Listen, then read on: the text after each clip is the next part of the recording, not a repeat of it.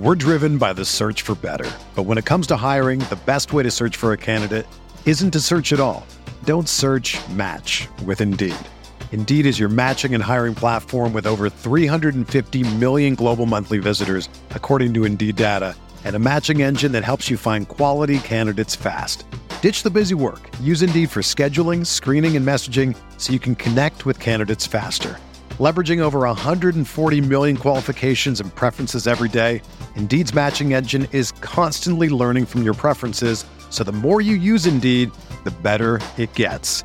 Join more than 3.5 million businesses worldwide that use Indeed to hire great talent fast. And listeners of this show will get a $75 sponsored job credit to get your jobs more visibility at Indeed.com slash BlueWire. Just go to Indeed.com slash BlueWire right now and support our show by saying that you heard about Indeed on this podcast. That's Indeed.com slash BlueWire. Terms and conditions apply. Need to hire? You need Indeed. This is Tyrese Halliburton, and you're listening to Setting the Pace.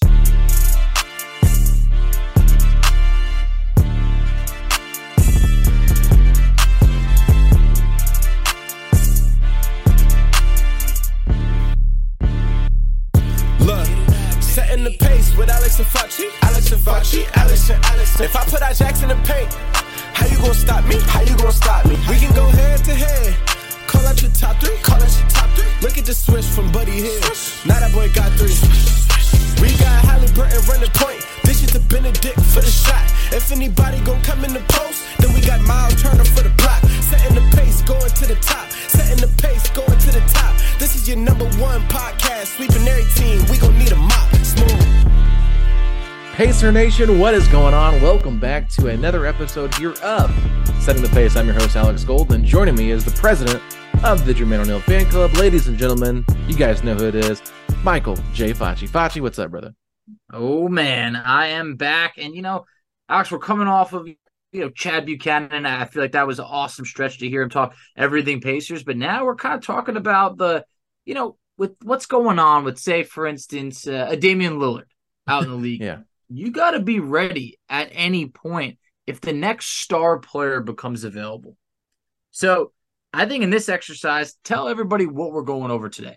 Yeah, and I just want to I want to jump in real quick because you brought up Chad Buchanan, and I thought what kind of like spearheaded this decision to kind of go and do a podcast like this, where we're going to talk about players.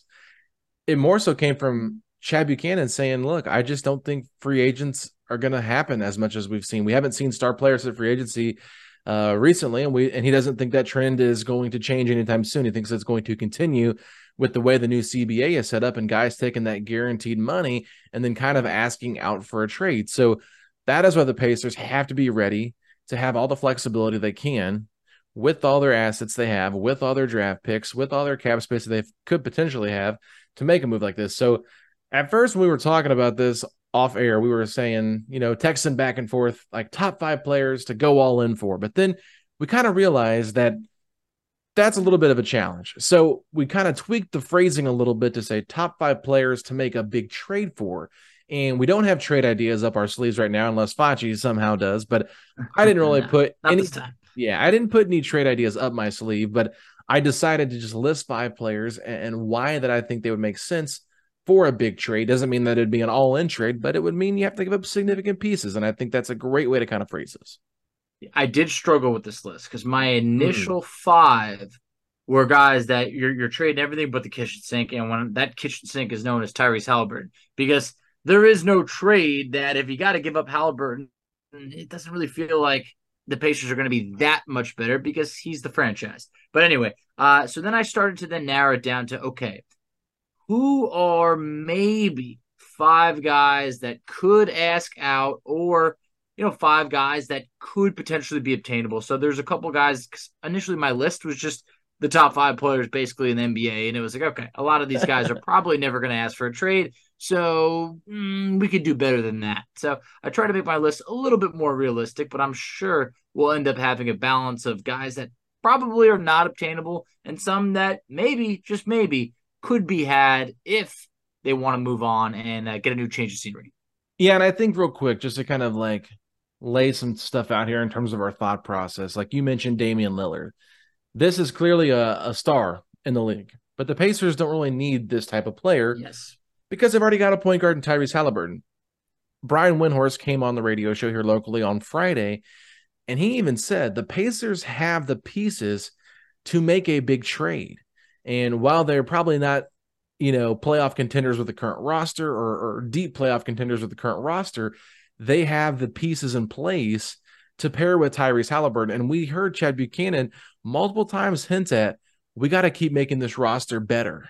And it was like, ask me in January how I'm feeling about this team, and we'll see how things are. It was never a big commitment to like, I love this team. We're all in. We're going to win so many games. It was more like, we think we're in a good spot, but we don't know where the ceiling of this team is yet. So I like the honesty. I like the transparency.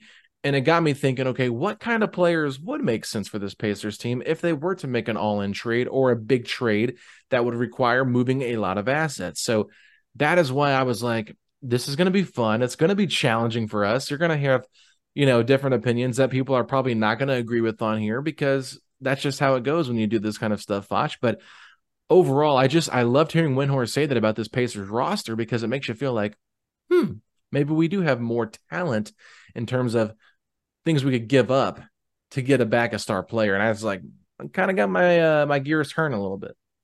Yeah, that's what we've been waiting for to be like, okay, can we accumulate enough assets to trade for a star? Because that's historically how the Pacers have been able to obtain some of their best players.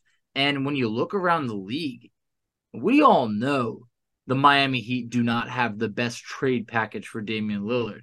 But if you look at the Pacers roster, the Pacers have pieces that a ton of teams would want. So we have set ourselves up fantastically for whenever we are ready to really push the chips in. Mm-hmm. I think the Pacers are going to be able to convince a handful of teams that hey, look, you know, what about the Pacers offer of a balance of young players on favorable contracts, but also good players? We're tiptoeing that balance perfectly. So that's why I think this is going to be a fun exercise today. But yes, like you mentioned, we will not be going into the specifics of X amount of draft picks, this player, that player. Just the one common theme I think we're both on board of is that Tyrese Halliburton is not being traded in any package. Yeah, I mean, I, that's not even a question. Exactly. I mean, to throw that out there because yeah, uh, he's off the table. Yeah, for sure. So I'm curious before we jump into our top five, is there anybody you wanted to give a shout out to who did not make your list? I will not respond either way if they made my list or not, but I'm curious, was there anybody you wanted to give a shout out to that may or may not have a major list? I guess yeah. honorable mention type guys. I'm, I'm going to go with like the unrealistic.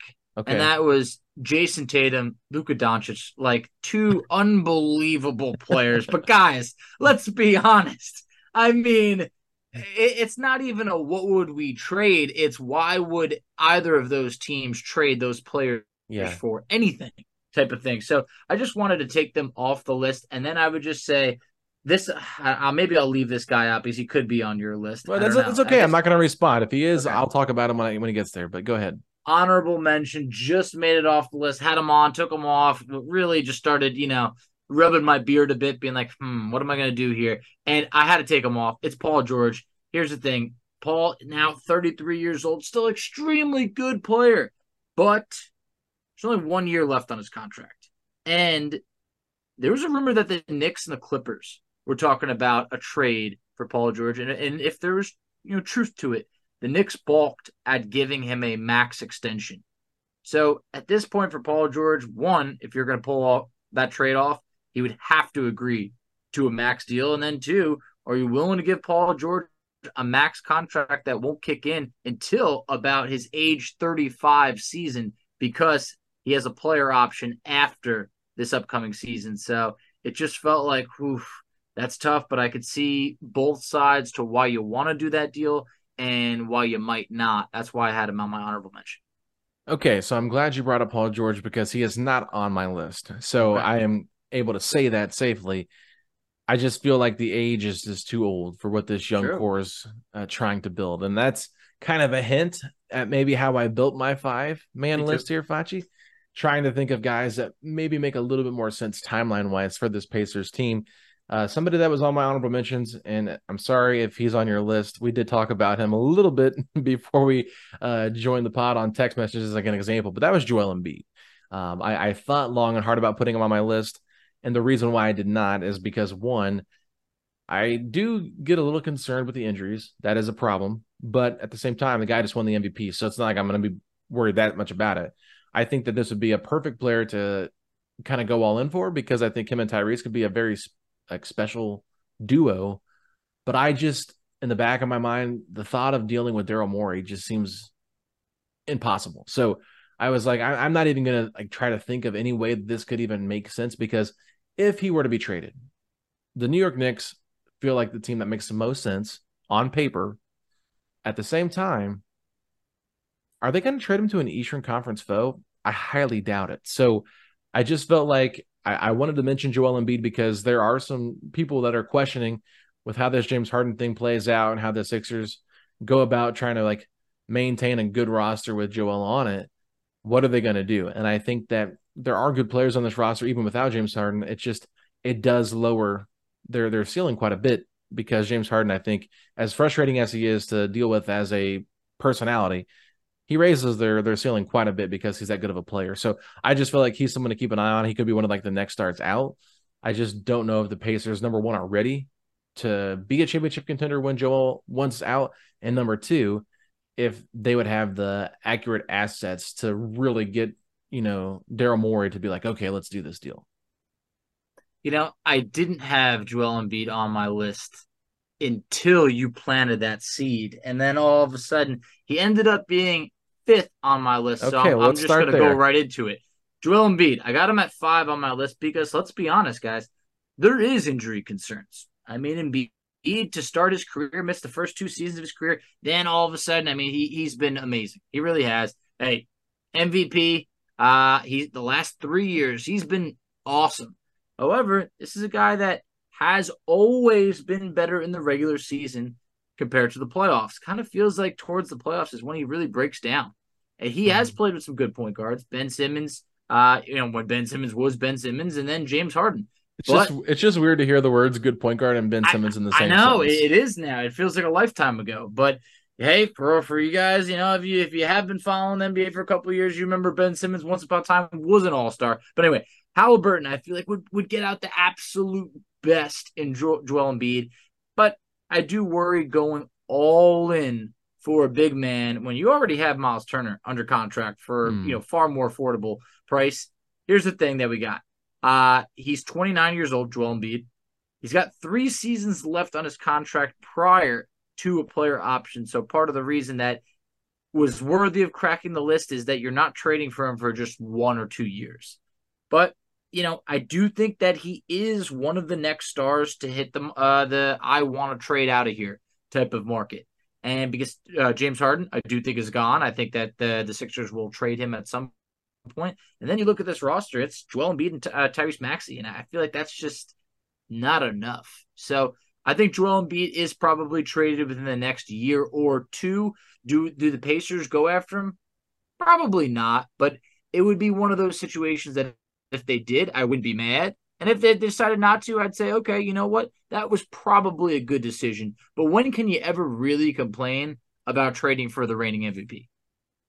no, that's the, that's the whole reason why. Like when I said I didn't have on my list, it's because it just I didn't think it could be possible. like yeah. I was trying to be somewhat realistic, you know, because it's like how often do you see stars in Philly like get traded to an Eastern Conference foe? Like you know, I don't think Ben Simmons is a star. You know, Charles Barkley is a, a famous Philadelphia 76er that got traded. He got traded to Phoenix.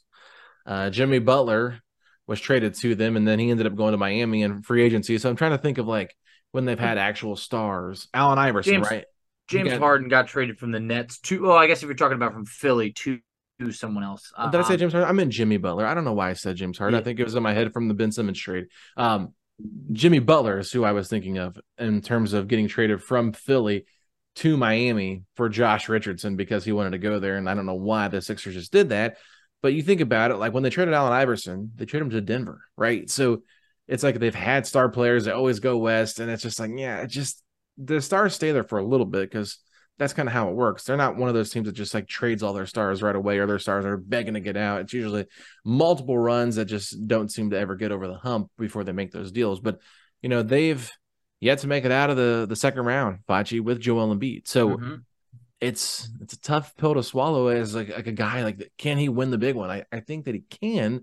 I just don't think he's had the right team around him or the right coaching around him. And I think that Carlisle probably would be his best coach that he's had. Even so. though Doc Rivers is considered a Hall of Fame coach, I just don't think he's at the same level as Carlisle in terms of X's and O's and that kind of thing. So, are you ready for me to move on to, number oh, 5 I'm ready.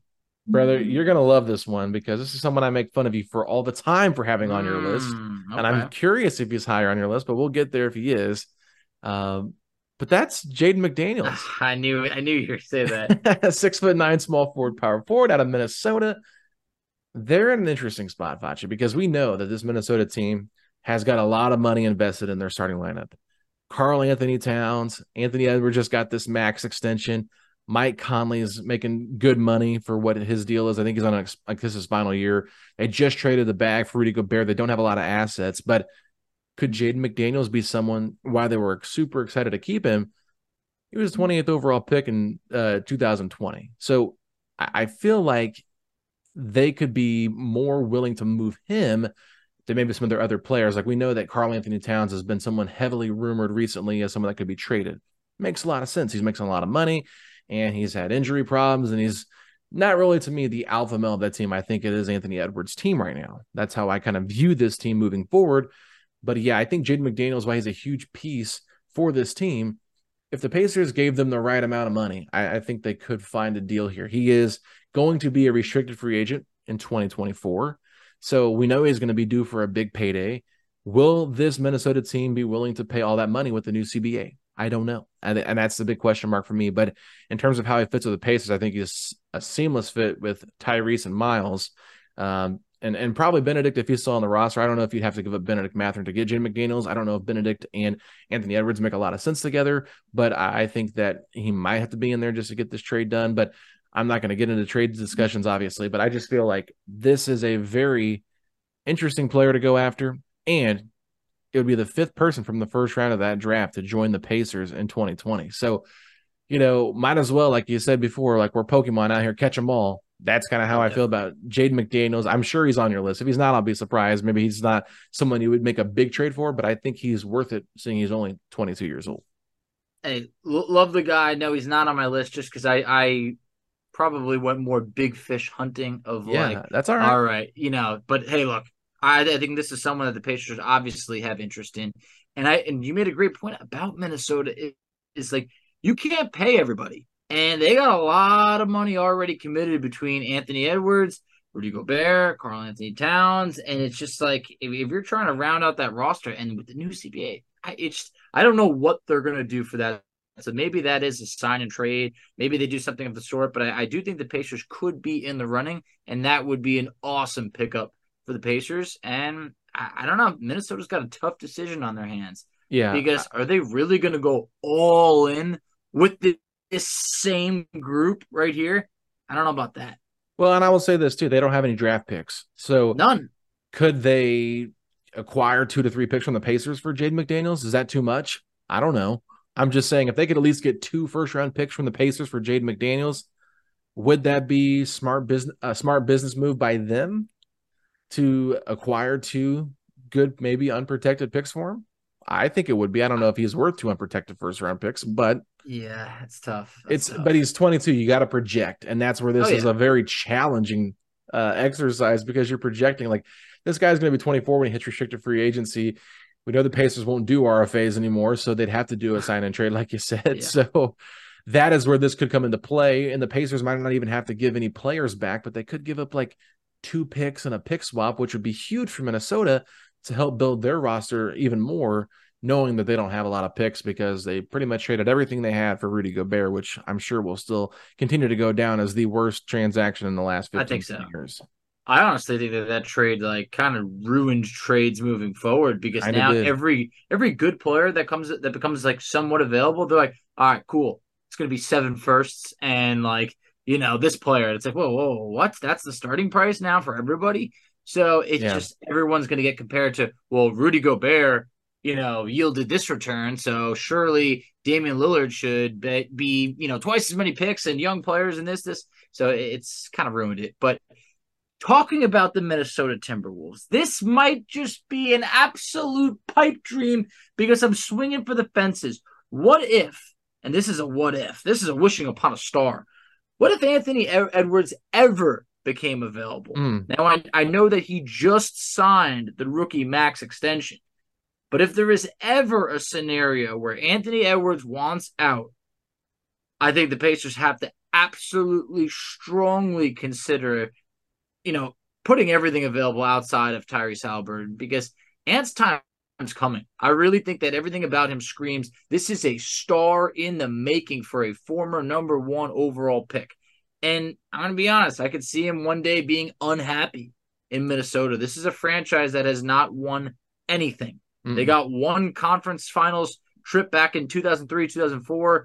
Ever since then, I mean, there's really no history there. They're they're maxed out basically cap wise. They don't have the draft picks coming in.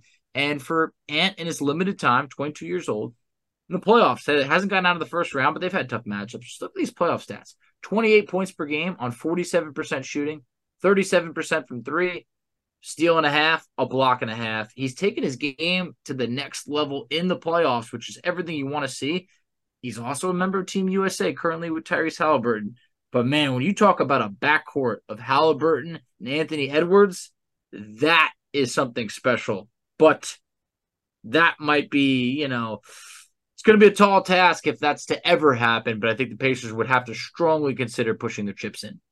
Yeah, I mean, if Anthony Edwards Anthony Edwards ever became available, they would have to consider that Facci. I mean, there's no doubt about Have that. to. I think he's a very special player. So I uh I have nothing else to add to what you said because I, okay, think I, like the sound of that. I know, Everything you said was spot on. Maybe I'll add some more later. Uh, that's episode. what that's it. That's the drift I was picking up right over there. I like it. Uh yeah, I didn't want to spoil it, but it was hard not to. So I Mhm. will move on to my number four because I, for sake of not saying anything too early, because I have him higher on my list. Once again, I'm projecting, and this is someone I brought up earlier in some conversations and trades, and I'm going back to Trey Murphy the third, Facci. You oh, know, Okay. the Pelicans are a small market that players haven't loved playing in. So, with so many players on this roster making big money, will their front office be willing to pay big money for multiple players? Time will tell, but history says that someone from this team is likely to move on. You've got Brandon Ingram making tons of money. You got Zion Williamson making a good amount of money. CJ McCollum, he's still making a crap load of money. And then you've got, you know, Trey Trey Murphy the third, who ended up starting, I think, 63 games last year, something like that, Facci. So 65. I got it right 65, yeah, out of 79 games last year. And so he shot 48.4% from the field, 40.6% from three, and 90.5% last season from the free throw line. Average 14 points per game on 10 field goals attempt, uh, per game. I'll just go back to what I said before. I'm I'm sorry for being a broken record, but I just can't get this out of my head. When I listen to the Game Theory podcast, I love Sam Vecenie's podcast and all the guests that he has on there. But he said Trey Murphy III is a 100 million dollar player, and he said that earlier this summer, and it stuck with me. My our good friend Rhett Bauer, uh, he messaged me about how excited he is about Trey Murphy's future.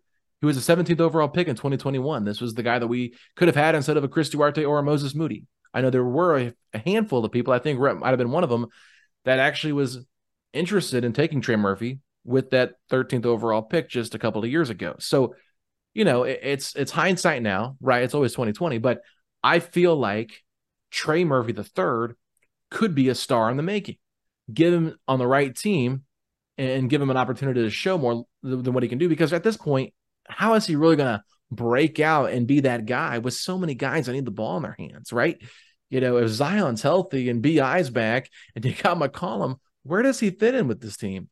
And how are they going to be able to pay him? So I think the Pacers are a team that could be in prime position to say, hey, look, we know you guys got a lot of mouths to feed down there. We'll give you a bunch of assets to go get Trey Murphy the third, and they could find a deal that makes sense for both sides. And I, I think that Trey Murphy the third could be, if you're projecting, a future all-star. I don't know if he's going to be that alpha male, that A type A type of player, but there's potential there, and I'm just very intrigued by him. Yeah, this is where it's real tough for me because I, I remember you know you've definitely fallen in love with Trey Murphy you know this off season. So nothing's changed from my end where it's like okay I feel like I really need to see him in terms of year three because we're going off of one real good year, one one real solid year. So the projection, yeah, that could definitely be there. I have no idea in regards to what a trade package could look like, and I know mm-hmm. that wasn't the exercise for today. So projection wise, I mean, a, a lot looks good, but when you say all star, I mean that that's a that's a big thing right over there because yeah. you know it, it, it, okay. So who has a better career? Do you think Benedict Mathurin or Trey Murphy? Because both could be all stars, but not guarantees. I would say right now, based on everything I've seen from both players, it's Benedict Mathurin's going to take a big step this year for me to think that he has more of a chance of being an all star than Trey Murphy the third.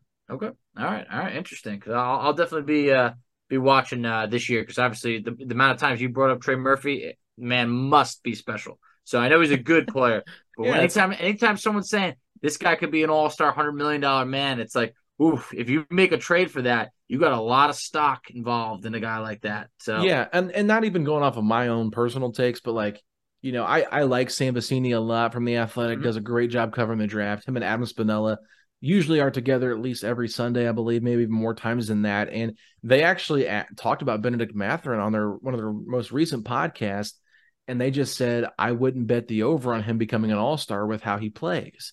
But for them to say that Trey Murphy is going to be a hundred million dollar player, that's usually an All Star. So if you're looking at guys that have been watching these prospects for years and kind of seeing them in the NBA as well, making these kind of you know proclamations on their show I tend to lean with guys that have seen this kind of stuff and do this for a paid job. You know, we do this as a paid job a little bit, but we're not getting a full time job out of it. So I would just say they spend a lot of time studying film, and and I ba- I just I try to base my base my opinion on my own thoughts, but I, I'm always you know willing to listen to help get assistance from else uh, from other voices and outside people that know what they're talking about. Of course, hey, big year ahead for Trey Murphy. That man is locked and loaded on my radar for this year. Love it. Uh, We're driven by the search for better. But when it comes to hiring, the best way to search for a candidate isn't to search at all.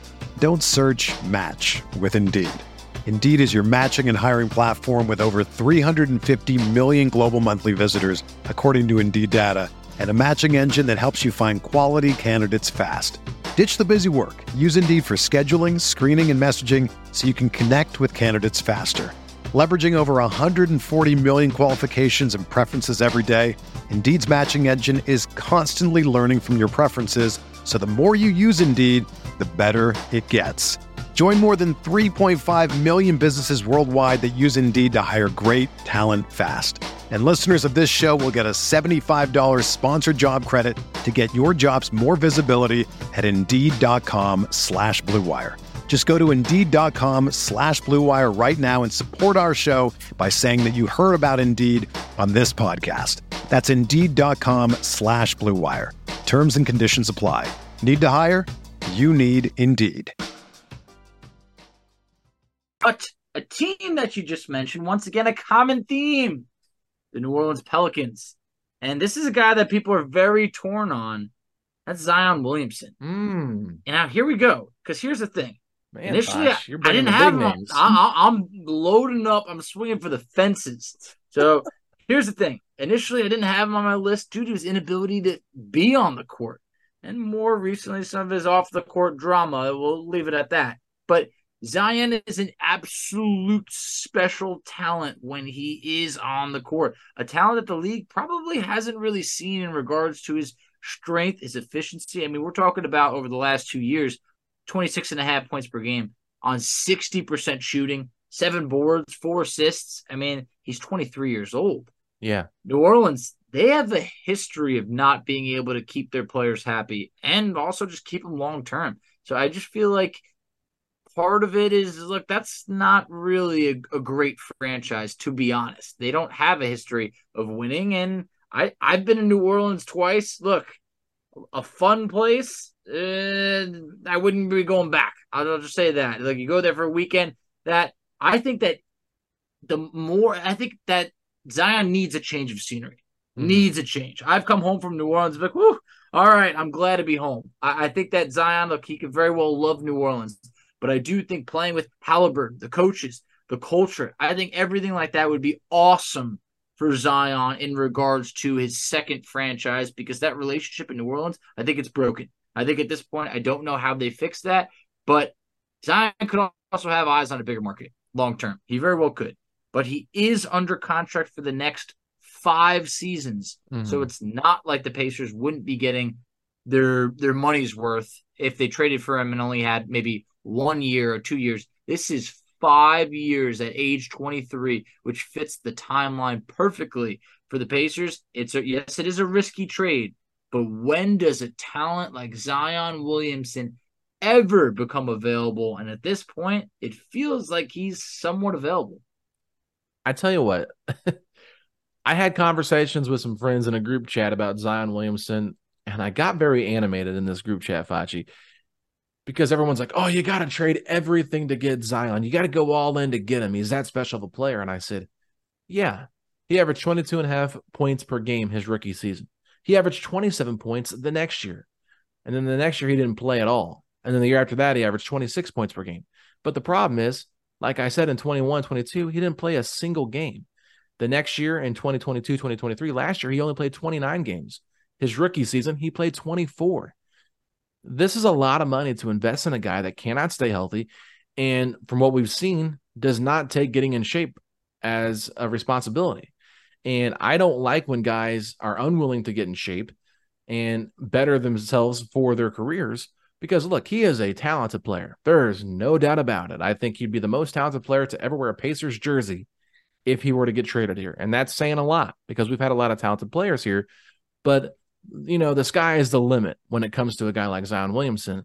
However, I am just not investing anything long term in a guy that can't prove to stay healthy. And at the end of the day, while I think if he does become healthy, he could become a first team All NBA kind of guy. He hasn't proven that to me. And I know he's only 22 years old. He'll be 23 going into this season. And maybe I'm writing him off way too early. And that's just my personal opinion. I'm just not ready to invest in him. I feel like it has to be a larger sample size of being able to stay healthy because I was afraid you were going to say Brandon Ingram, who also has sneakily been unhealthy for most of his career as well. I just I just don't trust Zion Williamson as a player. And the off the court stuff, yeah, it's stuff that you just kind of want to not talk about, but I think you have to in terms of if you're trading for this guy. And his eyes have been set on New York, it feels like since his rookie year. Would he really want to play in Indiana? Probably not. So this is why for the Pacers and them specifically, I would be a little bit out on the Zion Williamson trade front, especially depending on what they give up. It is definitely risky, and he won't come cheap. No doubt about it, unless he's absolutely saying, I, I want out. I, I will not play another game for New Orleans. And even then, he's going to have a lot of suitors. Yeah. But that's when the Pacers do have the the assets to be able to pull something like this off. But there might not be a riskier trade than the Pacers going all in for Zion Williamson. And when I say all in, you know, obviously, you know, a little bit's on the table. Yeah, it costs a lot, but you got to hold back a little bit. But here's the thing with that it's just there is no other way for the Pacers to be able to acquire a talent of that caliber unless it's taking a bit of a risk. But I understand and respect all of your hesitancies because there is major red flags here. But if Zion does stay healthy this year, plays say 70, 72 games, and looks just as good as he's looked, I mean everybody's got to be saying, "Oh my God, if he if he's available, I want in." But yeah, we got to see something first because the last few years we've seen a player that doesn't really look as motivated, but seems as gifted as they come. For sure, and there and there's no wrong way to look at this with Zion because he is special. And if you talk yourself into it, then okay, that's fine. But I think you could be on either side of the spectrum and feel very strong in your yep. point. And that's kind of what makes us a difficult player to talk about because I don't want to write him off, but at the same time, I'm just not I'm just not sold. I'm gonna I'm gonna move on to my number three here, Facci. And the soon to be 27 uh, year old forward is a favorite of all 30 teams in the NBA. He's versatile enough to play either the two or the three, maybe even some four. He's being asked right now to be the number one guy on his team, and that is Mikal Bridges of the Brooklyn Nets. And this is someone we've talked about before as a potential person to make a big trade for, but we know that his value is much larger now with Brooklyn than it was with Phoenix. So, you know, Bridges to me is not a number one option for a title contending team, mm-hmm. but I do think that he can be a Robin to a Batman. I don't think Halliburton is viewed as a Batman either. I know some probably do view him at that as a Batman, but I don't see that. But I still think together these two would make a terrific combination of star talent. You know, all star potential from Mikal Bridges. We've seen we've seen the incredible defense of him in Phoenix, to a lesser extent in Brooklyn. He's being asked to do way more offensively in Brooklyn. He's had to use more energy on the offensive side that has mildly impacted his defense, but he's a career 37.6% three point shooter. He jumped from 17 points per game last year, Facci, to 26 points per game after being traded from Phoenix to Brooklyn. That's a big thing right there. 26 points a game, even though it was only like 20 to 30 games that he played with Brooklyn, that's a huge amount of points in terms of a jump. So we know he can take on a bigger load. Um, I just like that he can guard multiple positions. Uh, he can be a go-to scorer, but he can also be a three and D type of player. He knows how to play uh, multiple positions and be a great all-around player. I just kind of wonder, could him and Tyrese's relationship, which already seems like they have a good friendship, strengthen with Team USA during the summer? All unbelievable points. You and I and many others have just kind of been like fixated on is there a way? Is there some type of yeah. way that Brooklyn will part with Bridges? And I'm going to be honest, he, he's next on my list. Alex, Ooh. I agree with everything. Here's the thing apparently, not even four first round picks was enough, but I don't know what it'll take. But the way that he exploded onto the scene last year, I felt like he might have been the best player in the league following the trade deadline. It was just he looked unbelievable. And sure, there are some star players like you could always say like, oh, what about Jokic or like a Jayson Tatum? Whatever. The fact that Bridges was in that category says so much because this is a guy that about two years ago was nearly the defensive player of the year. So you're getting one of the best, not just two way players, like I'd say the best young two way player and I feel like at, he's going to be a first time All Star this year. He's in a completely different role. He looks like he could be the guy. And if he is the guy, to your point, yeah, where are the Nets? Are the Nets like, I don't know, like a six seed or something like that? Like, you if don't they're lucky. Him, yeah, exactly. You don't want him to be the number one guy. But if there's a scenario where it's like Tyrese Halliburton, Bridges, and then I don't know, a few of the other players that you might be able to keep, I just feel you can round out a really good team he doesn't look like the kind of guy that's going to request a trade. So you you better come just ready to offer a really good deal. But here's the thing: the Nets have been willing to move Kevin Durant, Kyrie Irving, James Harden in recent years, and they owe their picks to Houston. So never say never, but it won't be easy. But one thing I, I, I like is I think the Pacers have had interest. We've heard rumblings that they've called before, but um, it, it, it just it hasn't worked, and I don't know what it'll take to move Bridges, but you have to be very intrigued. And I'm glad that he's both on our list in our top three at least. Yeah, so he was number three for me, number two for you, and I actually had him at two and switched him Ooh, with this guy. Okay. Only because of the age. And I told you I was looking at younger players, and this guy, I don't even think we've even heard his name mentioned as a potential guy that could be on the move. And that's why I'm saying, hey, if this guy becomes available, I'm very intrigued by him. And this is the fourth overall pick from the 2018 draft. Actually, we're talking about the man that's going to be playing center for Team USA this summer, Jaren Jackson Jr., Triple J. This man is a starting power forward in Memphis next to Steven Adams, but also plays the five without Adams on the court. His skill set is special and would be a huge get for the Pacers.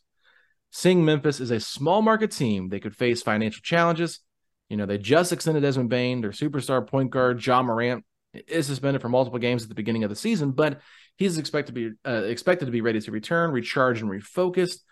So that's kind of their team right there. Do they reach their ceiling and feel like they have to break it up at some point? They're still very young, so I doubt that. But Triple J scored 18.6 points per game last season with 6.8 rebounds and three blocks. He shot 50% from the field, 35.5% from three, and 78.8% on free throws. He's only 23. and he will be an unrestricted free agent in 2026. He'll be 27 right in his prime when he hits free agency. And right now is on a descending contract after signing a $104.7 million rookie extension last last year. So he made 28.9 last year. This next year he's making 27.1. The year after that, 25.2. And in his final year, just 23.4. And you have to remember the salary cap is only going to increase. So this is a huge steal for the Grizzlies right now with this contract, the way that it's set up. But I just feel like this is a team that could implode. Who knows what happens with Ja Morant? Does that cause issues? I mean, Jaren Jackson Jr. to me, very young player. I don't know if he's ever going to be a guy that demands a trade, but I think with his versatility of being able to play the four, the five, he could play next to Miles Turner, and that could be one of the best front courts in the Eastern Conference with their shot blocking ability and all the other intangible things that they can do. So I uh, I think it's a long shot unless he requests a trade or doesn't sign an extension before free agency. But the Pacers should be actively looking to acquire a player like him with this special skill set. Oh man, I looked long and hard at Jaren Jackson Jr. to add him on my list. I ended up not having him there, but I completely understand why you do because very special uh, talent. I feel like for a while Miles Turner had the title of best shot blocker on the planet, and I mm-hmm. feel like Jaren Jackson kind of took it from him.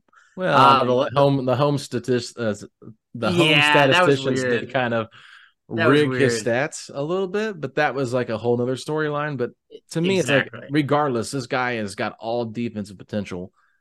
And I don't think Miles Turner has really sniffed that yet in his career. All defensive. He was defensive player of the year. Yeah. Oh, was he really already? He was, yeah. Was it this year? Yeah. Oh my goodness, man! Everything's just it's such a blur. As I'm all defensive potential. This man was the defensive player of the year. Oh man, I can't believe I forgot that. That's bad. I don't even remember who won any awards this last year. That's how out of the loop I am. I, I hear you, but look, he is really strong on the defensive end, and also just you know he was always a guy that you knew could shoot threes. He shot 35 percent this year, but he had a season where he shot nearly 40 percent from three. So just a, a really good talent that I think is really starting to. uh you know, come into his own, enter his prime. But when you mentioned that contract, oh my God, that last year at $23 million yeah, is going to be probably the biggest bargain in the NBA outside yeah. of some rookie, you know, but uh, unbelievable contract. I think that any team would be uh, drooling over that. And Alex, he did go to high school in Indiana. Yeah, so, that's right. You know, it, interesting stuff. Jaren Jackson, yeah, if there's ever a scenario where there's Jaren Jackson and Miles Turner playing together, oh my God. That's I'm, unbelievable.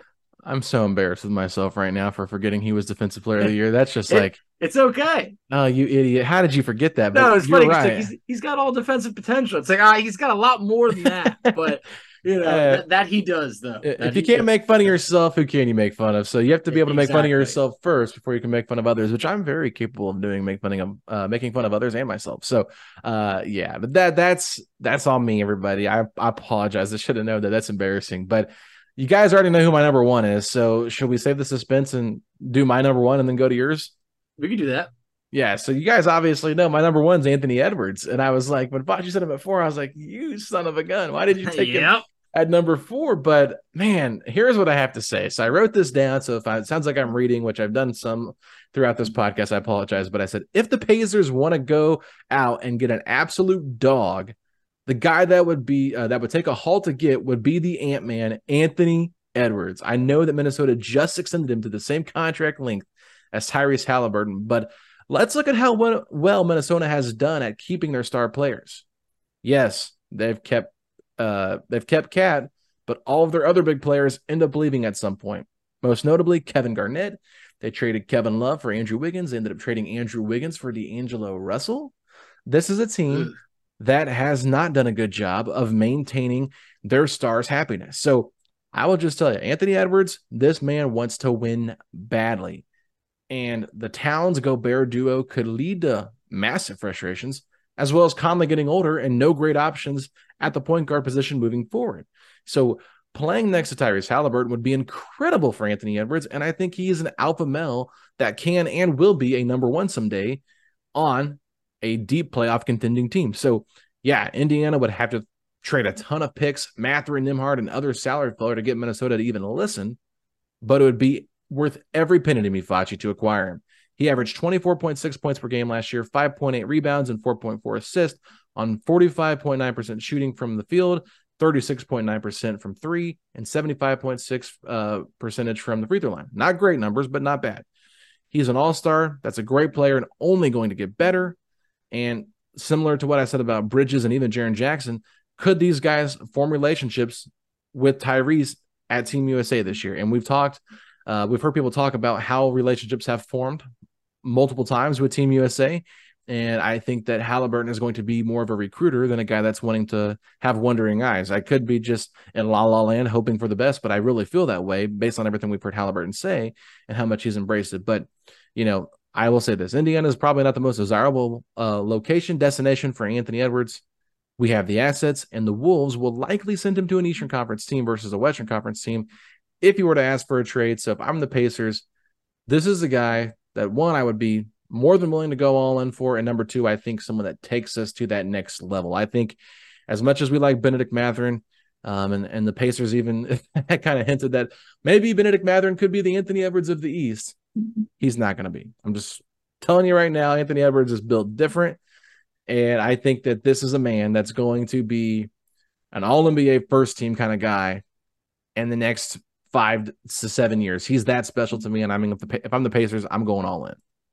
Oh yeah. When when you mention alpha, it's like alpha Anthony Edwards. They, they go hand in hand. I just feel like that's the type of guy that can be your number one, and Tyrese could be the guy to get him better looks than he could ever imagine. So, I I don't. I don't think that that marriage in Minnesota is, is going to last long term. Obviously, in what world would he turn down the rookie max extension? No one is turning that down. Mm-mm. But they got to be able to win. And I also just feel like the ceiling on that team is is uh, low enough for Rudy Gobert to bump his head on it. So I, I don't know how it's going to work out there for, for years to come, but I do feel like Anthony Edwards is not going to be someone destined to retire as a Timberwolf. But hey, who knows what could happen? But I'm all on board with you. He is one of the players that you feel that you could be willing to include Benedict Mathurin and other stuff and be able to still be able to sleep at night. Yep. You know, because it just feels like Anthony Edwards is the proven version of what you hope maybe Benedict Mathurin could be one day. So, Absolutely. So I'm I, excited to hear your number one based off your list so far. Number one, just just a dream. You know, maybe I'm still sleeping right now, but when you want to talk about alphas, I don't know if this guy will ever become available because why would he? But it's Shai Gilgeous-Alexander. Mm, now it feels wrong to call him. Oh, very interesting. It feels wrong to call him the most underrated player in the in NBA because he just made All NBA first team. But my God, this guy is not being talked about enough. He's 25 years old. He's an absolute assassin. He's under contract for the next four seasons. So if he happened to become available, it would cost a lot. It would. But the Patriots would have the best backcourt in the entire league with Tyrese Halliburton and Shai Gilgeous-Alexander. Shai he can he can score with the best of them. Averaged over 31 points per game. Played two guard right next to Halliburton, so I think it would work out perfectly. He's also six foot six, so yeah. he's got good size. So last year, 31 points per game on 51% shooting. He's no slouch on defense either. Average 1.6 steals, averaged a block per game, and he's averaged at least basically six assists per game for the last three years. Him and Halliburton, I just feel like would be must watch TV. And over the next few years, all signs point to him being, you know, one of, if not arguably the best guard in the NBA over the next few years. And I, I, think that he's probably the type of person who is not benefiting from, you know, being on, he's not on TV enough. Like people like the Thunder have not been winning where everyone is able to see just how good he is. Uh, you got the All NBA credit, which is awesome. But Shai is, whew, that is someone that could be able to take the Pacers to the next level where you have to pony up and give up pretty much whatever you need to outside of Tyrese.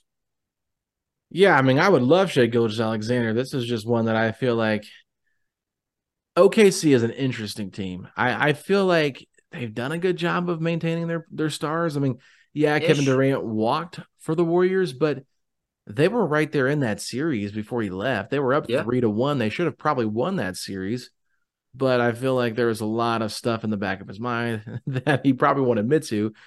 Russell Westbrook was a difficult player to play with. But I was actually looking at this Thunder team and like thinking about maybe prying a player off their roster because they're going to have to pay a lot of guys. And I think Chet Holmgren is going to be better than maybe we both anticipated. I completely agree. Mm-hmm. Yeah, he looks very chiseled for year two, basically, of his career because he didn't play at all last year. But if you saw him come into the league, he was a very, you know, frail kind of player with the frame that he had. And he's definitely done a great job adding muscle. Then you got Jalen Williams, the one that made all rookie first team, who I think is going to be a stud in this league. And then you've also got Josh Giddey. So you're going to have to pay probably all four of these guys handsomely at some point. And to me, I was kind of thinking, I feel like Shai might be the guy that, or not Shai, but uh, Josh Giddey might be the guy that could be the most likely to be moved out of those three. Good. Because I don't see, like, I think Josh Giddey does a lot of great things, but I wonder if his defensive weaknesses could be part of the reason they move off of him, just because I feel like the other three are much stronger defenders or will be stronger defenders. So that's my only thought process there. But I would love Shai on this team. I think the only problem that I could see occurring is he views himself as a point guard. And would he be willing to share the ball with Tyrese? And would Tyrese be willing to play off ball more? That's the only problem because Tyrese loves to have the ball in his hands. And I know that Josh Giddey runs a lot of point guard too with Shai there. So it's not like it's one of those things where Shai can't play off the ball, but Shai is not a shooter. He is a guy that gets to the basket and he can finish in contact or through contact and in the paint. So he's got a great, you know, last name. I mean, any person that has Alexander in their last name, I'm all for it. You know, that's a great name. But Yep. uh this is tough. I as your number one, would you rather have Shai Gilgeous-Alexander or Anthony Edwards? That's tough. I, I That's think, really tough. I think probably SGA because of the defense, but man, that's like a really fun conversation. Uh, because I just love Anthony Edwards' demeanor, but Shai, man, he's he's tough as nails, man. I mean, great first put great first player to have on your list, Facci. I, I have nothing else to say, but he's just he's a phenomenal player. I- I know that's the thing is like, man, I, it's weird to say he's underrated because he's extremely good. But Mhm. this guy just he needs to get talked about more. And I think once the Thunder are winning, I mean, he's just going to be such a problem. And I've heard Mhm. now like a ton of podcasts where players talk like, you know, who who's like the biggest problem for you? Like, oh man, Shai, like, oh he's he's he's unbelievable. So I, I think that man, there's just probably never going to be a way the Pacers can obtain him. But if, if there was, Oh, that's yeah. when you have that opportunity to have that unbelievable backcourt. But between him and Anthony Edwards, you can't go wrong there with either of them. But for everybody listening right now, that's what the exercise really was. That if one of these special players becomes available, that's when you're willing to pull trigger to say, hey, you know what? It's going to cost a lot, but we're willing to take a swing for the fences here. And I think that all the players on our list would drastically make the Pacers a better team. And I think that that's the fun part. And they've set themselves up to be in the running for when that guy comes about that they truly do feel is the ideal fit for this squad. And Alex, I, I don't want to get impatient, but I can't wait for when that day comes. Yeah, it's it's fun to look ahead and be like playing hypotheticals here where you're like, ooh, what would this team look like with the Shai Gilgeous-Alexander? What would this team look like with an Anthony Yep. Edwards or a Mikal Bridges? It's like, oh man, that just gets me so excited. But yeah, you just have to be patient because the deal will come and it's probably going to be somebody we didn't mention that becomes available that could help us right away. You know, everybody always talks about OG and Pascal and those kind of guys in Toronto, but it's just like, eh, they're going to be free agents soon. And I, I wanted to look at guys that have Exactly. longer term deals that you'd actually be willing to trade for, or that might not want to ask out for you know a couple of years. But at that point, you still got to keep that flexibility in case you do want to make that trade. But go ahead and read us your your list from five to one, Facci, so we can kind of remember who you said, and I'll go through mine after you're done. All right. At number five, Joel Embiid. At number four, Anthony Edwards. Number three, Zion Williamson. Number two, Mikal Bridges. And number one, Shea Gilgis Alexander. All right. For me, number five, we got Jaden McDaniels, small forward, power forward from Minnesota. Trey Murphy the third, six foot nine wing from the New Orleans Pelicans. Number three, Mikal Bridges, six foot six forward from the Brooklyn Nets. At number two, Jaren Jackson Jr., six foot eleven center power forward out of Memphis, and then number one, Anthony Edwards, six foot four guard out of Minnesota. So that was a fun one there. I think we had two commonalities. So you probably got a total of what would that be? Eight players there, Facci. So Mm-hmm. that's a that's a fun list that we were able to talk about and go back and forth. So with that being said, is there anything else you want to say before we wrap this up?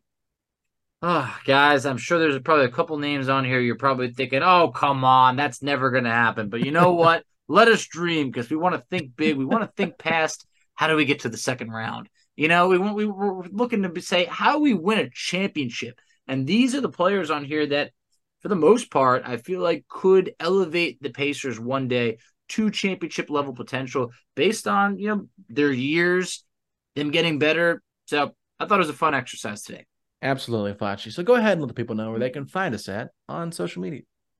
Absolutely. So you can find us on Twitter at Setting the Pace 3. You can find Alex on Twitter at Alex Golden NBA. I can be found on Twitter at underscore FACCI. You can find us on Instagram at Pacers Talk. You can find us on Facebook at Setting the Pace. You can find us on TikTok at Setting the Pace. Alex, tell them where they can check us out on YouTube. Ladies and gentlemen, go to youtube.com slash setting the pace of Pacers podcast where you can find all of our latest content. Last week we did milk the cow quite a bit with our Chad Buchanan conversation. I've had some people ask me if I'll have that video up on YouTube, and I will do my best to get that up this week. If it's not up this week, I apologize, but I will do my very best to get that up. I've been very busy.